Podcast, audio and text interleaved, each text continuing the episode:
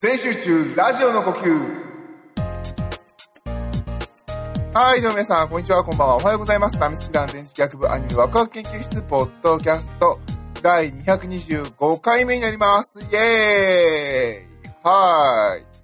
はい、ということでね、えー、このラジオは二次元の面白さを語り合い、知っていこうテーマにパーソナリティたちがそれぞれの視点で見たアニメの感想を語り合い、あーだな視点を持ってもっと楽しくアニメを見ていこうというラジオ番組になっております。イェーイはい。えー、もうね、コロナウイルスの影響でね、私一人が撮るようになって、本当になんか慣れてきたのが嫌な感じがします。はい、えー、ということでね、今回は第225回ということで、あの映画を見てきましたよ。あのアニメ映画を。はい、えー、劇場版、劇場版鬼滅の刃無限列車編の感想になります。イェイはい。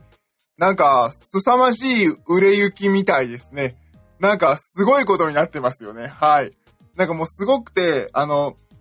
なんでしょう、チケットが手に入りにくいっていうので、え、一週、二週開けたのかな？はい。え二週か。一週？いつ始まったっけこれ？一週間開けたつもりだったけど、二週だっけというなんか頭が今こんがらがってきてますけど、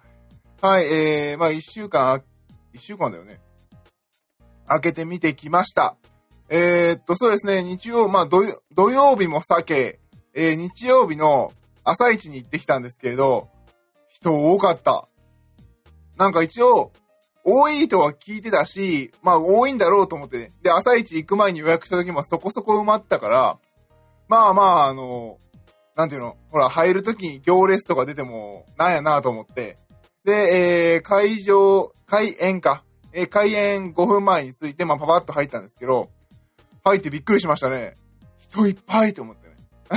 なんか、人いっぱい入ってるアニあの、映画館を久々に見たっていう、えー、感じがしましたね。まあ、あの、いつも見てる映画がね、そんなになんかあの、満員にならない時間帯に行ってるのもあるし、そんな大きい箱で満帆になる、ああ、でも見たかなでも、うん、久々になんか、なんかね、あの、子供がいっぱいいたのを見て、すごいなんかね、自分が昔子供だった頃に見た映画館の風景っていうのがそこにあった感じがして、おーっていう感じがしましたね。まあもちろんね、あの、去年のね、去年とかにやってた子供向けアニメとかでもそうだったのかもしれませんけれど、なんか、ああ、人いっぱいいるっていう感じを受けましたね。子連れいっぱいいるみたいな。あの、あるじゃないですか。座席のシートでこう、ほら、あの、かさ増し、子供用にほら、かさ増ししてこう、身長が、座高が高くなる、高い位置になるようになるという、あれを持っている親御さんらがいっぱいいて、あー、みんな子育てしてる偉いみたいな。何様だっていう話ですけど。なんかすごい本当にやっぱ人気なんだなっていう、えー、印象を受けましたね。あのー、去年ね、私あのー、自宅のあの、地上波テレビを捨ててるので、世の中のあの、テレビとかの盛り上がりっぷり、鬼滅の、鬼滅フィーバーっぷりがどんなもんなのかは、正直あの、伝え聞くぐらいしかわかんなかったんですけど、あー、売れてんだ、みたいな。えー、そんな印象が、もう映画館入ってすぐ受けましたね。で、映画館もね、あの、チケットもぎりのところの上のところにこう、藤の花を作った造花がぶら下げてあったりとかして、うわー、鬼滅すごいみたいな。もうね、入って映画始まる前に思いましたね。鬼滅すごいっていう、そんな、えー、感じでしたね。で、まあ、あとはね、あのー、ごめんなさいね、あの、映画の話入るまでにあの、中身が長くて。えーと、まあ、あとはあの、映画全体見た感想で言うと、あれですね。結構ほら、あの、やっぱヒット作だから見に行く人がすごい増えてる。それこそ普段映画館に行かない人も行ってるからっていうので、すごくあの、映画マナーがあまりよろしくないっていう、えー、噂は聞いてたので、どんなもんかなと思って行ったんですよ。でもまあまあまあまあ、そんなに言うほどひどい人はいなかったかなっていうのが私の感想ですね。もちろん、そうですね、普通の、私が見てるようなアニメ映画とか、えー、他の映画を見る限りよりかは、あのー、上映中、席を立つ人は多かった。で、あのー、どうしても座席番号とかをね、見るために、携帯を一瞬つける人もいた。でも、そんなにね、露骨にひどいっていう人はね、私を見る限りは、私が見た回にはいなかったかなっていう感じです。もちろんやっぱ席立つ人多かった。まあ、多分ね、もう子供を連れてくんだと思うんですよ。どう考えてもそんな感じでね。同じような人が何回も行き来したから多分子供だろうなと思ったりとか。まあ途中でね、まああの、子供に今、今だったらいいから行きなさいみたいな感じで言ってる人もいましたしね。うん、まあまあまあ仕方ないかな。まあその辺はまあ仕方ないかなって覚悟を持って行ったからってのもあるかもしれませんけど。いやーでもね、だってね、長いよ。あ本編が長いというよりは、あれをね、全部子供に集中して見せるってのは結構きつい気がする。何よりも始まるまでの、あのね、宣伝が長え。長え。だって、宣伝終わって始まった時は周りの子供たちのやっとか感も結構でしたからね。うん、長えなっていう。大人でもやっぱり見て長えなという感じがしましたよ。なんでこんな見せられてんだろうっていう感じはやっぱりしました。ああ、あれはやっぱね、あれで子供らもう集中力使い切るよね。あ、鬼滅見れるんだとか思ったらよくわからんキャメロットのね、フェイトグランドオーダーとか始まりますからね。この子らそれ見ねえよ絶対みたいな。いや、宣伝してほしいのはわかるけどさ、っていう。まあ、そんな感じでしたね。まあ、だからあの、もしもね、あのー、お客さんのね、その質とか、えー、気にされてる方がいると思いますけど、まあ、なんだろうね、まあ、席に立つのは仕方ないかなぐらいの心持ちでいけば、あのー、そんなに周りは気にならないかなっていう感じでしたね。それぐらいあの逆に言うと、作品が面白くてずっとのめり込んで、えー、見れる出来だったので、そこはいい、大丈夫かなと思いますので、まだ、えー、見てない方はぜひぜひね、あの、映画館に行ってね、見てみてください。あのね、やっぱりね、映画って、いっぱいみんなで見るのがね、やっぱりね、いい感じがするよ。で、あの、子供たちがいると、あの、明らかに笑ってねっていうコミカルなところで子供たちがちゃんとあはははって笑ってくれるのは、すごくやっぱ映画体験として面白い。そうだよな、笑うもんだよな、ここっていうなんかちょっとすれた大人としてはか、なんかこう、純粋に楽しんでる子供たちをちょっと羨ましくも思うし、よかったかなっていう感じがしますね。過去にあの、ペンギンハイウェイをね、見に行った時も子供たちがキャッキャキャッキャしながら見てるのは、やっぱりすごく一緒に見てて面白かったかなっていう気がするので、ぜひね、この鬼滅に関しては、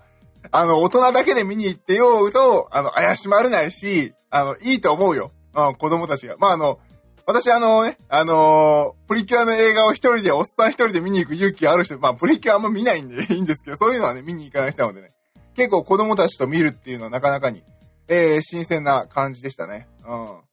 やっぱり、うん、あの、前室がね、いや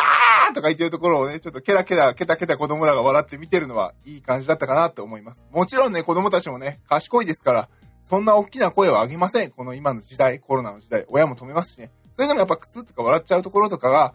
あのー、みんな一致してるのは良かったかなっていう、えー、作品でした。はい、ということで、ここからはまあ、ネタバレで普通に喋っていこうかなと思うんですけれど、そうですね、あのー、まあ、普通に面白かったよね。なんかもう、作画はもうやりすぎだろう感が ある。なんかすごかったよね。なんかもうエフェクトガンガンかけてるしね。いやー、ねえ。なんかあのなんでしょうね。もう個人的にはもう前半はね、ずっとねずこかわいい、ねずこかわいい、お、ねずこ出たとかそんな感じで見てましたね。きとちゃん頑張れみたいなそんな感じで、えー、私はずっと見てましたね。あの、まあ、私が応援するときは、きとちゃんは、あのー、セイウンスカイか、あのかなたちゃん、あの、虹ちゃんのかなたちゃんという感じで見てるので。私はもう絶対にあの、鬼滅の祈祷ちゃんとは言わないよ。まあ、あの、鬼滅でもね、あの、うーとかね、声をあまり出さないキャラクターのね、えー、ねずこをやってますけれど、なかなか、さす、うん、さすがだなっていう感じがしましたね、ちゃんと。で、今回ね、あのー、夢にね、まあ、あの、バトルものアニメではなんか、絶対出てくるよね、シリーズに一人はっていう、こう、夢に陥れる敵でね、今回は。で、あの、その夢の中で、善逸の夢の中で、あの、ねずこちゃんと一緒に、あの、歩いて、あの、デートしてるところが、ねずこはちゃんとあの、竹をね、外していて、普通にセリフがあったりとか。で、セリフがないところでもね、あのうーだけでもしっかりとね、あの、キャラクター性を表していて、よかったかなと思います。ねずこ大活躍でしたよね、なんか。そう、あの、結構あの、テレビシリーズを見た後に、ちゃんとあの、鬼滅の原作も読んで、あの、勉強したつもりはいたんですけれど、もう、まあでも、鬼滅読んだのも4月とかですからね。まとめて読んだのが。で、もうそのまますぐにね、あの、連載を追っかけて終わったんですけど、だからまあ半年も空いちゃってるから、もう、どんなんだったかあんま覚えてないんですよね。なんか、列車で戦って、あいつ倒して、あいつが来て、ね、あのー、煉獄さーんってなるっていうことは覚えてたんですけど、詳細を覚えてないっていう間の。あ、ネズコこんなんしたっけと思いながら、ああ、もう一回だから、原作読み直したらなーっていう感じで見てましたね。いやー、ネズコ可愛いよね。うん、なんかあの、すぐに大きくならないところがいいですよね、ネズコ。ね。いやー、なんかほら、原作を全部読んでると、善逸の夢のところで、じいちゃんと兄弟子じゃねえんだとか思ったりとかね。でもまあまあまあ、ネズコだからいいのかなっていう気もするし、このタイミングだとやっぱネズコちゃーんって言ってる、あの、善逸がいいのかなっていう気もしますし、あんなバカなことを言いながら、無意識領域に入った瞬間、ね、善逸がどういう人間なのか、どれだけ黒い、黒い、多分、まあ、あの無意識領域やばいよね。ああいう人間なんだなっていうところが表されたりとかしてて、すごくすごく、ある種あの、この回ってすごくどういうキャラクター性でどういうね、バックボーンがあるのかっていうのを示す、いい回だったかなっていう感じがしますね。こうやってアニメーションでしっかり改めて見直すと。いやーね、あとさ、善逸がかっこよすぎるよね。あ、ちょっとね、もう、あれやっぱ、あのー、霹靂一戦はずるい。で、列車の中で霹靂一戦するから、ネズコ助けるために、ダーって列車の中を、列車自体はこう一直線になっていて、その車両をずっとこう、霹靂一戦でこう、とど、雷がね、バーンとまっすぐ走るっていう、あそこのシーンの見せ方ってずるいっすよね。あー、ネズコもね、え、お前戦えんのぐらいの顔してましたしね。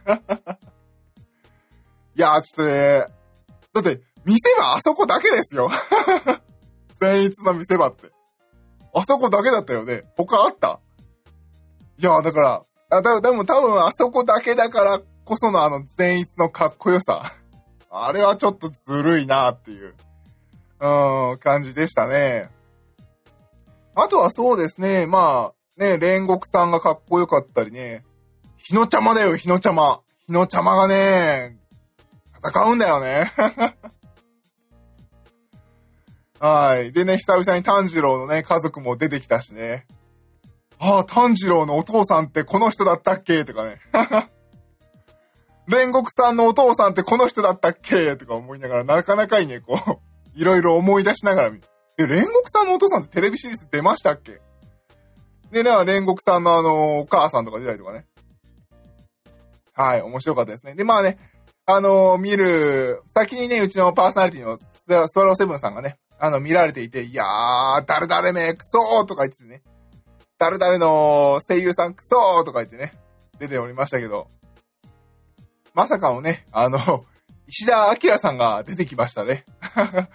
そう、あの、原作読んでおられる方はわかると思うんですけど、今回あの、加減の、えー、加減の1っていう、まあ、あの、A ランク、B ランクの敵が、まあ、なん、なんていうのかな、まあ、C ランクの雑魚がいて、上に A ランクの、何、四天王みたいなのがいて、で、A ランクの、B ランクの視点、B ランクの加減っていうのがいて、A ランクのもっと強い上限っていうのがいて、で、まあ、今回その加減の B ランクのボスの、あの、ナンバーワンが敵で、で、その後に、そのもっと上の A ランクの上限のね、3でしたっけ？の敵が出てきて、で、まあ、その人が石田明さんだったんですけど、いやー、なんかね、で、まあ、あの、なんていうのかな、その鬼の中でも、あの、もともと人間でこう、武術やってたやつで、こう、意外と武闘派な、あの、素手で殴ってくるっていう敵がいて、ねまさか拳で殴ってくる肉弾戦キャラが石田明さんってなかなかなんか、なんか、石田明さんの敵キャラってこう、もうちょっとスマートというか、なんか、ちょっとあの、その、殴り合いをするような敵じゃないっていう印象が強いんですけど、ど、どちらかと知略で押してくるみたいな。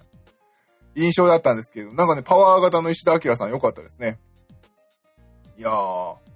で、えー、まあね、一応、キービジュアル的にメインの敵は、えー、っと、キャラ名が出てこないや。えー、加減の月、ごめん、漢字読めない。加減のね、1、加減の月じゃない、加減の1、えー、平川大輔さんが、えー、演じられていたんですけど、これ良かったね。すっごい良かった。この敵良かった。あー、すごい好きだった敵ですね。で、あの、途中でね、あの、石高明さんのキャラが、あの、出てきて、で、まあ、煉獄さんと戦うことになるので、このキャラって、まあ、毎回毎回こう、鬼滅の刃の鬼って、やられる時にこう、過去をね、振り返って、実はこうだったんだけど、こうなってしまって、こうだったっていう、なんか、ちょっとこいつもいいとこあったんだぜ的な話があるんですけど、このキャラなかったね、今回。原作ってあったっけ？なかったような気もするんですよね。それはまあ多分あの、上限が来るからっていうのもあるんでしょうけど、鉄頭鉄尾敵だったのはすごく良かったかなと思いますね。いい夢を見せるだけでなくね、本当は最後に悪夢を見せて絶望した顔が好きなんだっていうクソ野郎だったんですけれど、最後のね、どうしてこうなったんだどうしてこうなったんだっていうのをね、あいつが目覚めてからあいつがどうで、これがやっぱりこれがダメで、これがあって、ここから全部崩れたんだとかね、どんどんどんどんあの一人語りして、徐々に徐々に消えていく。あそこのね、平川さんの演技は良かったね。私すごい、あそこ好きでしたね。うん。まあでももうなんか、あとはもう、ネズコ可愛かったっていうのでネズコ可愛くて、全員かっこよかったかなっていう前半が、結構私の中では終始占めてましたね。もうなんか最後の石、石田明さんと、あの、煉獄のね、あの、日野さんのところはもうなんか圧巻っていう感じでしたね。なんかもう、あれこれどうやって戦うんだっけって結構忘れてたので、最後もうこうもう腹貫かれながら、こう首ガーンって言ってこう、相手ガーンって掴んで、ガーンしか言ってないけど、あそこのとことか、おそうやられたっけ？とか普通にびっくりして見てました。なんかもう、圧巻のバトルシーンでしたね。なんかもう、久々にお腹いっぱいになるまでバトルシーン見たなっていう、えー、いいアニメでした。あとは、そうですね、よく言われてるように、あの、最後ね、こうテロップバーン流れていって、あの、制作委員会方式じゃなくて、えー、アニプレと、まあ、制作委員、まあ、お金出しちゃってるんですけど、アニプレと、えー、集英社と、で、UFO テーブルだけで作ってるっていうのも、おー、ほんまやーっていう感じで、えー、見てました。もう、あとはあの脱税するなよっていうだけで、本当にこんだけ稼ぐと本当に税務署を見てるぞって思いながら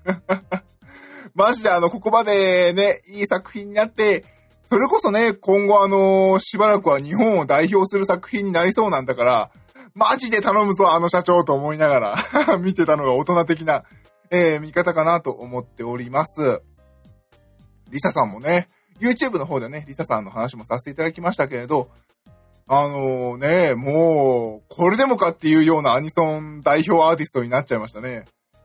これまで影山博信だったのにっていう ね。うん、でもやっぱり、そうですね、個人的にはリサさんの今回のエンディング的な扱いしたよね。個人的にはリサさんって私の中でオープニング、オープニングを飾ってくれる人っていう感じだったので、次はね、あの、劇場版やるときはオープニングつけて、そこにこう、リサさん当てはめてほしい中も、ちょっとありましたね。昔ね、ハガレンの劇場版がね、オープニング映像もあってかっこよかったのでね、あったら嬉しいなっていう、えー、感じでした。もちろん今回のね、あの、これ、円って読むの炎って読むの円かな？わかんないですけど、このね、曲、楽曲が悪いってわけじゃないんですけれど、素晴らしかったんですけど、私個人は疾走感のある、リサさんの曲の方が、えー、好きかなとまあ、かといってね、でも、バラード歌うリサさんもいいんですけどね。どっちだよっていうね。はい、えー、いいアニメでした。はい、いかがだったでしょうか？えー、まあ皆さんもね、あのー、見た感想と、まあね、合っていたり、へえ、そんなのあるのか、そんな見方もあるのかと思ってもらえれば、えー、よかったかなと思いますけどね。でもなんかあの、久々に、あのー、たくさんいる映画館でワイワイと、見れたのが一番良かったかなっていうのが本当に、えー、正直な感想です。映画ってこうやって見るもんだよね、感が。えー、すごくありました。家でね、一人で見るのもいいんですけれど、たまには、えー、面白いよね、これってみんなで感じながら一つの箱で集中して、えー、見るあの映画体験が良かったかなという作品でした。はい、ということで今回は劇場版鬼滅の刃無限でした編の感想を話させていただきました。パーソナリティ私、電磁気役でした。どうもありがとうございました。